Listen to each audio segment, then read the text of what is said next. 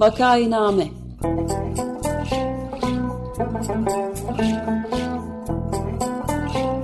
Salgın günlerinde memleket manzaraları.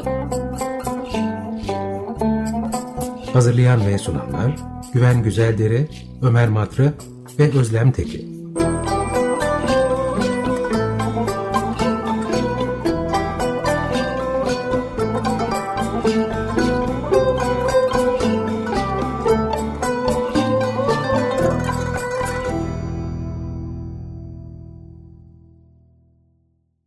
Vakainame'ye hoş geldiniz. doksan beş F M Açık Radyo'dasınız. Programı ben Güven Güzeldere, Ömer Madra ve Özlem Tekin birlikte sunuyoruz. Bugün konuğumuz Murat Gülsoy. Herkese merhaba. Merhaba Murat.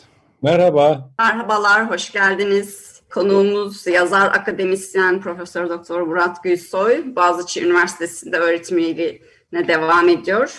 iki bin dört - iki bin yirmi bir yılları arasında Boğaziçi Üniversitesi Yayın Evi Yayın Kurulu Başkanlığı'nı yürüttü. iki bin on dört yılından beri de yine Boğaziçi Üniversitesi Nazım Hikmet Kültür ve Sanat Araştırma Merkezi Müdürlüğü'nü sürdürüyor.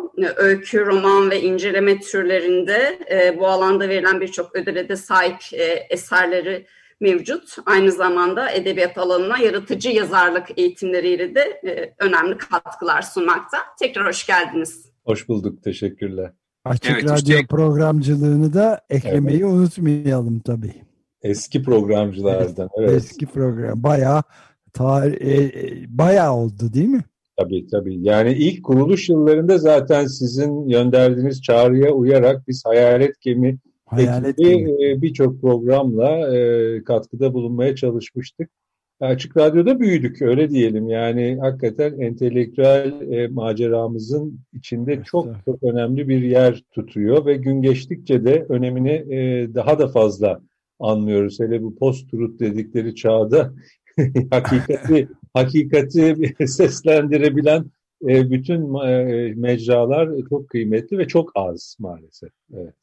Evet, çok teşekkürler. Vallahi biz de öyle çok gurur duyuyoruz. Ta eski en başından beri Hayalet Gemi macerasını da epey yelken açtırdık radyoda. Çok güzeldi yani. Evet tabii, bu hafta dinleyici destek şenliği sürmekte. Bunu da hatırlatarak Açık Radyo nokta com nokta t r'den destek olabileceğinizi de hatırlatarak ve destek olma ricasında da bulunarak programa girmiş olalım. Murat Gülsoy'un çok yeni bir kitabı çıktı. Bu hafta içinde hatta galiba değil mi? Belirsiz bir anın kıyısında.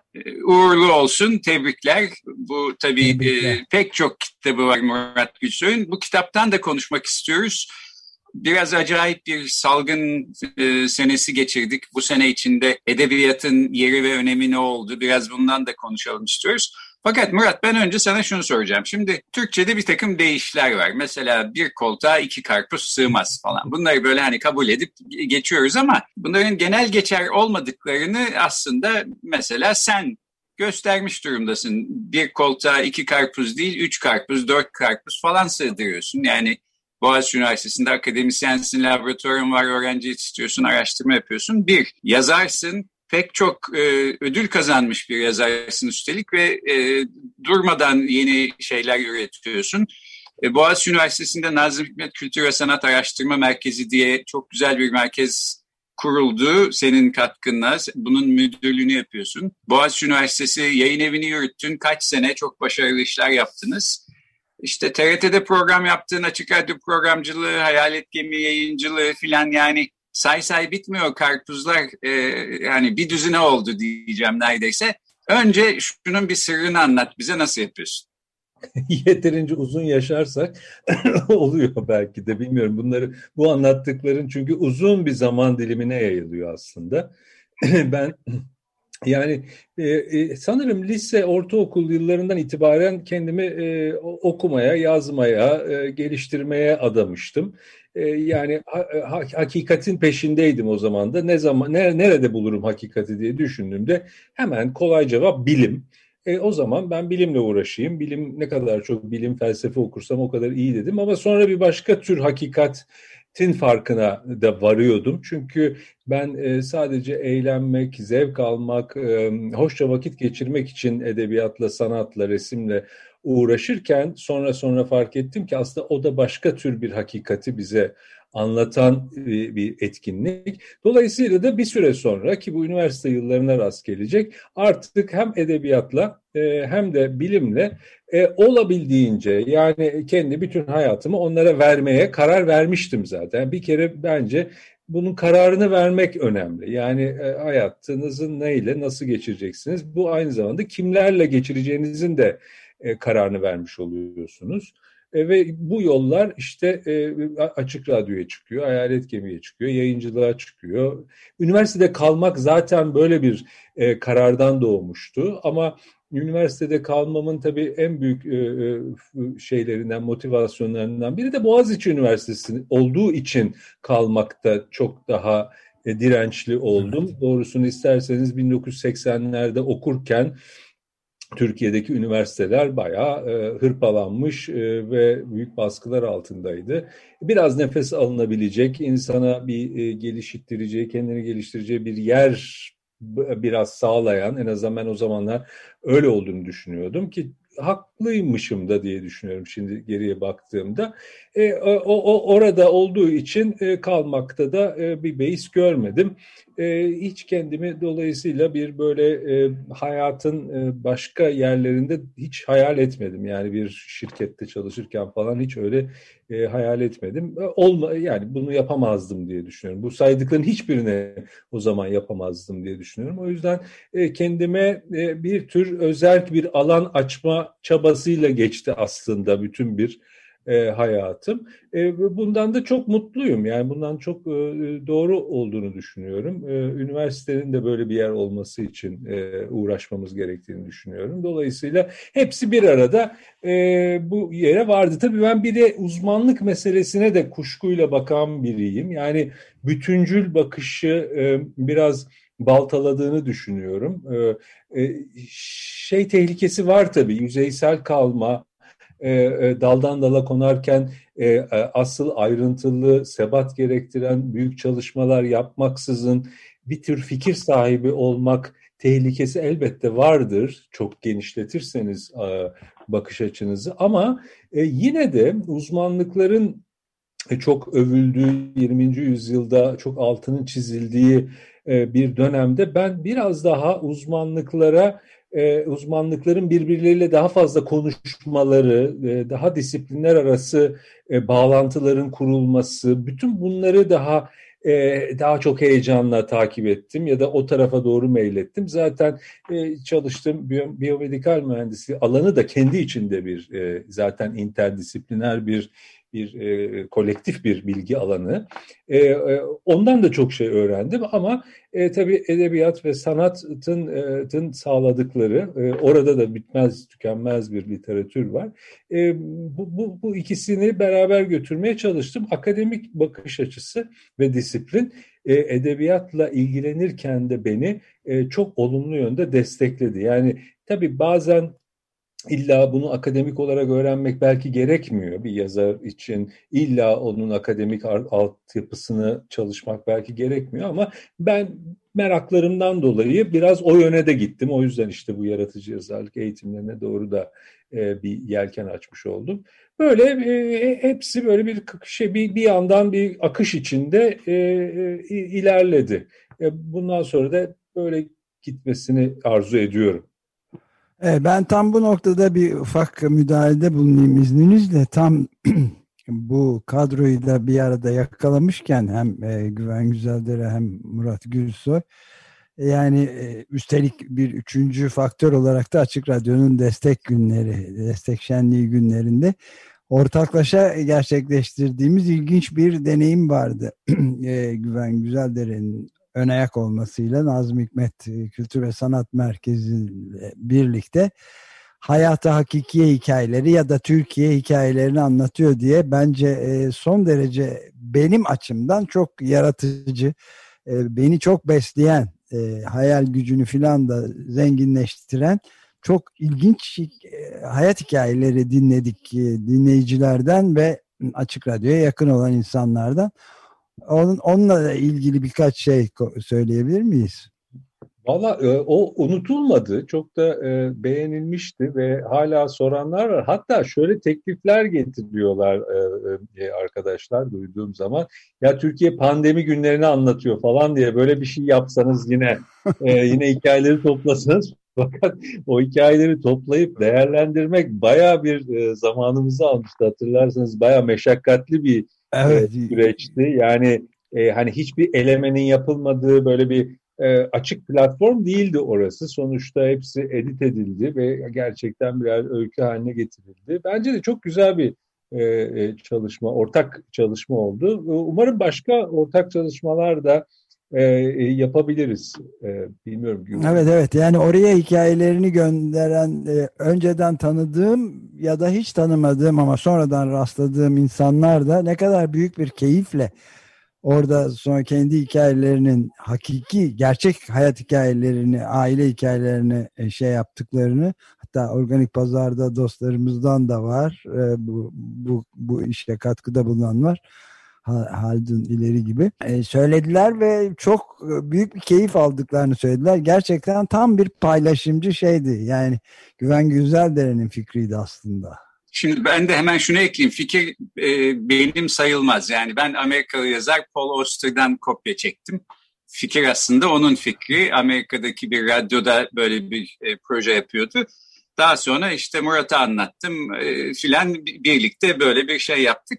Bu projeyi daha sonra aslında ilerleten bir kurum da oldu. Özgen Berkol Doğan e, Kütüphanesi e, hikayelerin yazarlarını toplayarak, e, toplantılar yaparak işte e, hikayelerin hikayelerini anlattırdı. İnsanlar bir araya geldiler filan. Yani Açık Radyo'da yayınlanmasının üstünden e, sonra başka e, yayılan etkileri de oldu projenin sayesinde. Evet. Peki şimdi Murat sen çok farklı tarzlarda eserler de veriyorsun ve senin eserlerini başka başka türlü şekilde kullanan insanlar da oluyor. Mesela Yalnızlar için çok özel bir hizmet kitabından bir e, tiyatro uyarlaması yapıldı. Ben de bunu işte pandemi nedeniyle dijital olarak e, yayınlandığı için e, ne zamandır tiyatroya gidemiyordum Türkiye'de olmadığım için.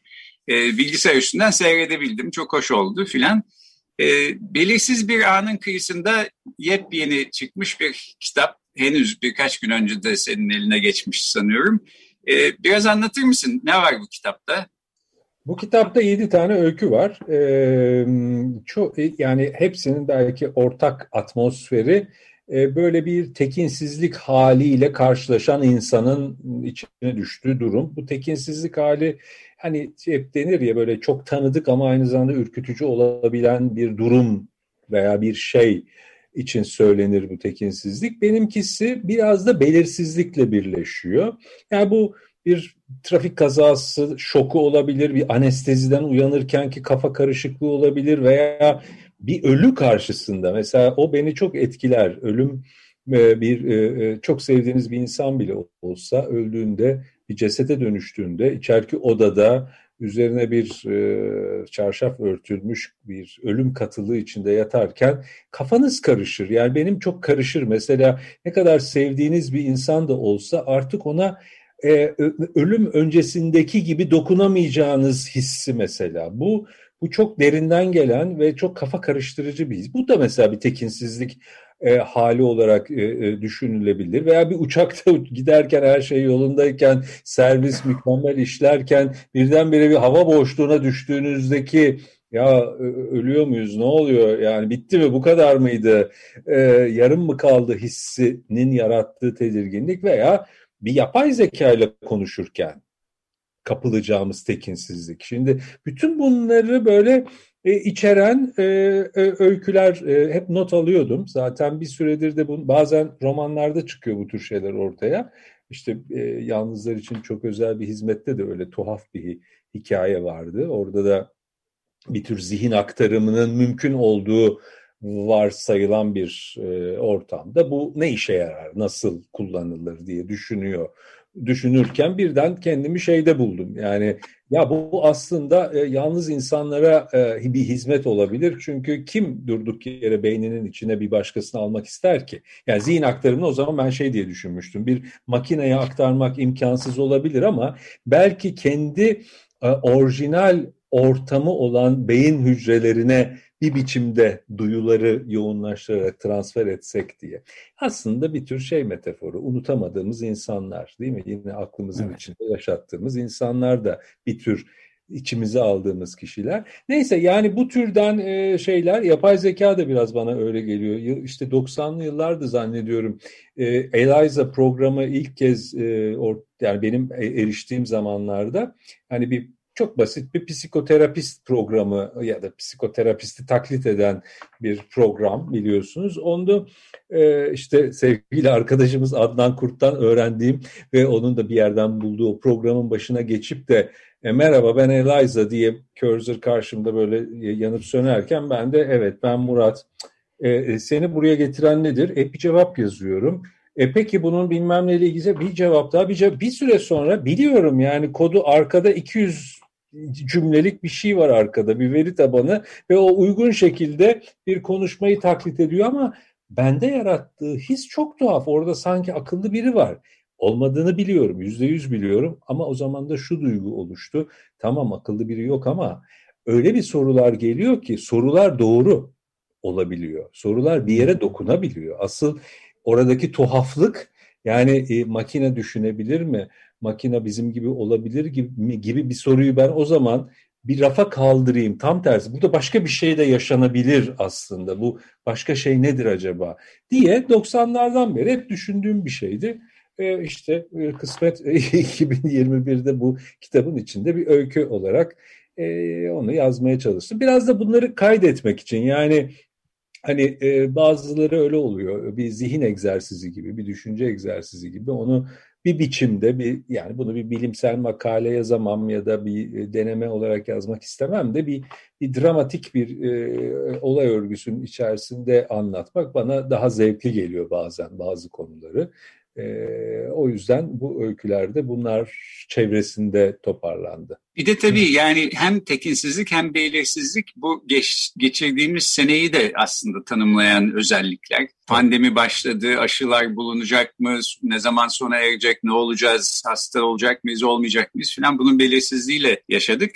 Pandemi süresince kapanmalar da oldukça, işte kendi başımıza kaldıkça falan edebiyat, E, radyo da öyle herhalde daha bir önemini e, gözle görülen bir hale getirdi gibime geliyor bana. Senin için de öyle oldu mu? E, ya da edebiyatta bu salgında yaşadığımız ruh halini iyi tasvir eden bir şeyler buldun mu? Valla yani ilk başlarda tabii e, şey çok ön plandaydı. Tedirginlik, e, işte insan psikolojisi, daha hasta sayısı ve ölüm sayıları çok çok küçükken korkumuz çok çok daha büyüktü. Sonra e, hasta sayıları ve ölüm sayıları çok çok arttı ama korkumuz, tırnak içinde söylüyorum, toplu halde yaşadığımız korku azaldı. E, bu ba- birazcık bilinçlenmekten, evet havadan geçiyormuş, yüzeyden daha az geçiyormuş gibi bilgiler var ama bir taraftan da tam anlamıyla bir kanıksama da seziyorum ben orada. Oysa ki hepimizin birer tanıdığı en azından kaybettik bu süreçte. Yani bu aslında çok katlanılır bir şeydi, benim arada aklıma geliyor e, kaybettiğimiz bazı arkadaşlar. Yakından tanıdığım e, bir doktor, hekim arkadaşımızı kaybettik mesela. Yani bu, bu tabii yerini edebiyatla ya da sanatla dolduramadığımız bir şeye de dönüştü arada. Yani e, o, o, o çok kolay sarılmayacak bir e, yara. Bir de tabii güvensizlik hissi, o da çok e, bence ön plana çıktı. Yani böyle zamanlarda e, e, toplumun kendini e, e, kendini koruyup kollamak ve sürdürmek için kurmuş olduğu varsayılan devlet ve benzeri büyük organizasyonların güvenilir olması gerekiyor. Yani eğer orada bir güvensizlik başladığı anda artık e, hiçbir yer güvenli değil anlamına geliyor. Bunlar da çok tedirgin edici bir süreçti. Bir yandan bunu yaşarken bir yandan da E, ev içlerinde kitaplarımız var. Evet, bir, bir iyi ki bir şey var, e, internet var ve böylelikle de sosyal ilişkilerimizi biraz sürdürebildik. Ben doğrusu derslerimi tamamen bu o, o platformda sürdürdüğüm için e, insan ilişkilerinde öyle bir kopukluk yaşamadım. Ama gitgide buna da çok alıştığımı fark ediyorum ve gerçek insanlı ortamlardan hafif tedirgin olmaya başladığımı hissediyorum. Öyle bir eski bilim kurgu hikayesi vardı. Azimov'un muydu tam hatırlayamıyorum ama orada da böyle çok az insan kalmış dünyada ve herkes birbirinden en az birkaç kilometre uzaklıktaki sığınaklarında yaşıyor ve böyle iletişim kuruyorlar. Ve birbirlerinden korkuyor. İnsan fobisi var. Yani yakında bir insan gelirse anksiyeteye kapılıyor. Şimdi biz de neredeyse o hale düşer gibi de olduk bir yanıyla da, böyle bir deneyim de var. Ama bir yandan da işte pandemi süresinde yazmak, okumak bizi ayakta da tuttu. Benim mesela atölyelerim tamamen haftada dört gece sürekli e, hiç kesintisiz, yaz ayları hariç yaptım. E, ve o herkes ona çok iyi geliyor. E, lütfen bırakmayalım bu işi dedikçe daha çok yaptık ve bayağı bir e, hakikaten sağaltıcı bir tarafı var. Yani bir, işte bir araya gelip bir şeyler yapmak bir tür dayanışma aslında. Yani zihinsel bir dayanışma e, yaşatıyor. Çünkü tek başınıza yoksunuz aslında. İnsan tek başına hiçbir şey bence yapamıyor. Bir, bir arada olduğumuz zaman iyi işler yapabiliyoruz. Tabii kötü şeyler de yapabiliyoruz ama biz iyi şeyler yapma tarafını seçerek bence oradan bir çıkış yolu bulmaya çalıştık. Tabii bu Zoom sınırları kaldırdığı için bir avantaja da dönüştü. Ben şu anda, benim dünyanın her yerinden öğrencim var. Bu daha önce yoktu. Bir buçuk sene önce böyle bir şey söyleseler hiç hayal edemezdim. Amerika'dan da, işte ne bileyim, Anadolu'nun herhangi bir şehrinden de rahatlıkla beraber oturuyoruz, çalışıyoruz. Bu bu çok iyi. Bunu kaybetmememiz lazım. Yani bu, bu bunun kalıcı olması. İşte tiyatroda, ben bütün tiyatroları seyrettim o yüzden. Yani normalde gidemeyeceğim, çünkü o saatte oralara ulaşmamın zor olduğu oyunlara bile hepsine e, gittim. Gitmedim, onlar geldi. Hem de onlara destek olmuş da olduk bu, bu sayede. Yani e, tabii keşke diğer alanlarda da bunu başarabilseydik. Mesela müzisyenlerin durumu çok kötü oldu. Evet. Başkaları gibi. Ya bu radyo anlamında da önemli bir şey. Çünkü bu şeyi yaparken biz on sekizinci işte bu dinleyici destek projesi, şenliği dediğimiz şeyi İlk defa mesela bu Zoom üzerinden programcılarımızla bir e, toplantı yapalım, ne yapacağız? Onlar da e, kendi başlarına, kendi sorumluluklarını müthiş bir şekilde üstlen, üstlenerek zaten götürüyorlar. Ama bir konuşalım önceden dedik ve doksan altı kişiye ulaşan bir Zoom toplantısı yaptık.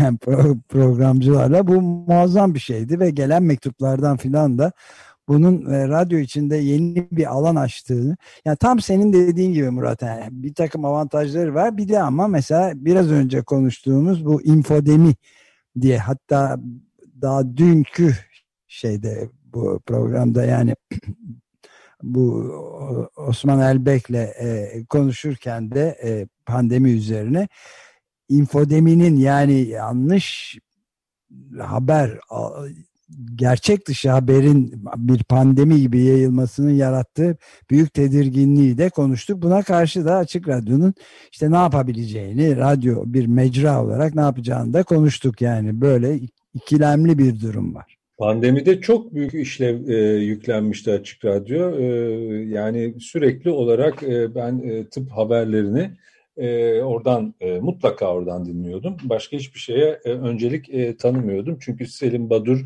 belli ki hepsini çok iyi takip ediyor. Bizim için eliyor. Ee, ve büyük bir bizi e, şeyden kurtarıyordu. Yani e, panik içerisinde internette sağa sola e, bakmaktansa işte uzmanlık orada gerekiyor. Gerçekten işinin ehli birinin e, bizim için bunu yapmış olması.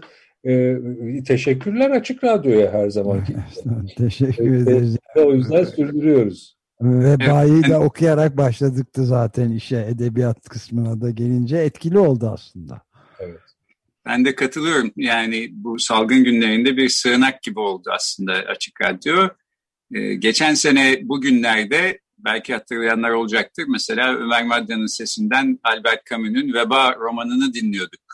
Her gün her gün parça parça, yani roman sonuçta işte bir kurgu ama bizim içinden geçtiğimize benzer koşullardan geçen insanlar bu belirsizlikle nasıl baş etmişler, nasıl yaşamışlar, sonunda bitmiş, kurtulmuşlar filan, bunları dinlemek bile insana hoş geliyor ve bir bilim eserinin yapamayacağı bir şeyi edebiyat böylece başarıyor. Edebiyatın da önemi orada ortaya çıkıyor gibime geliyor.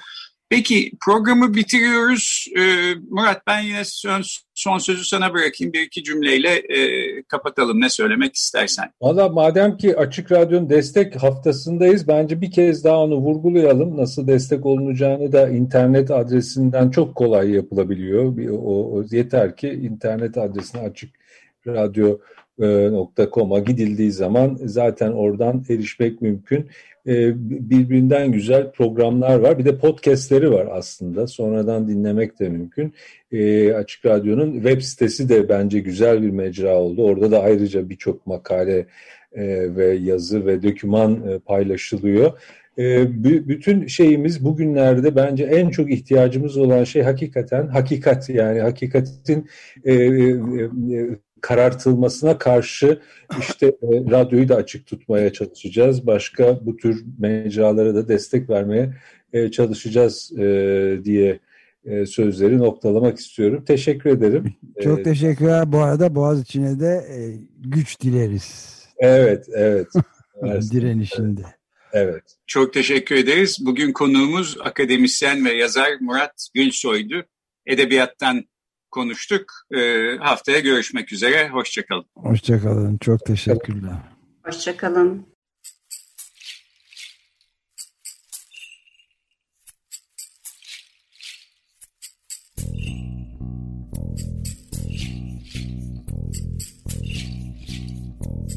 Vakainame.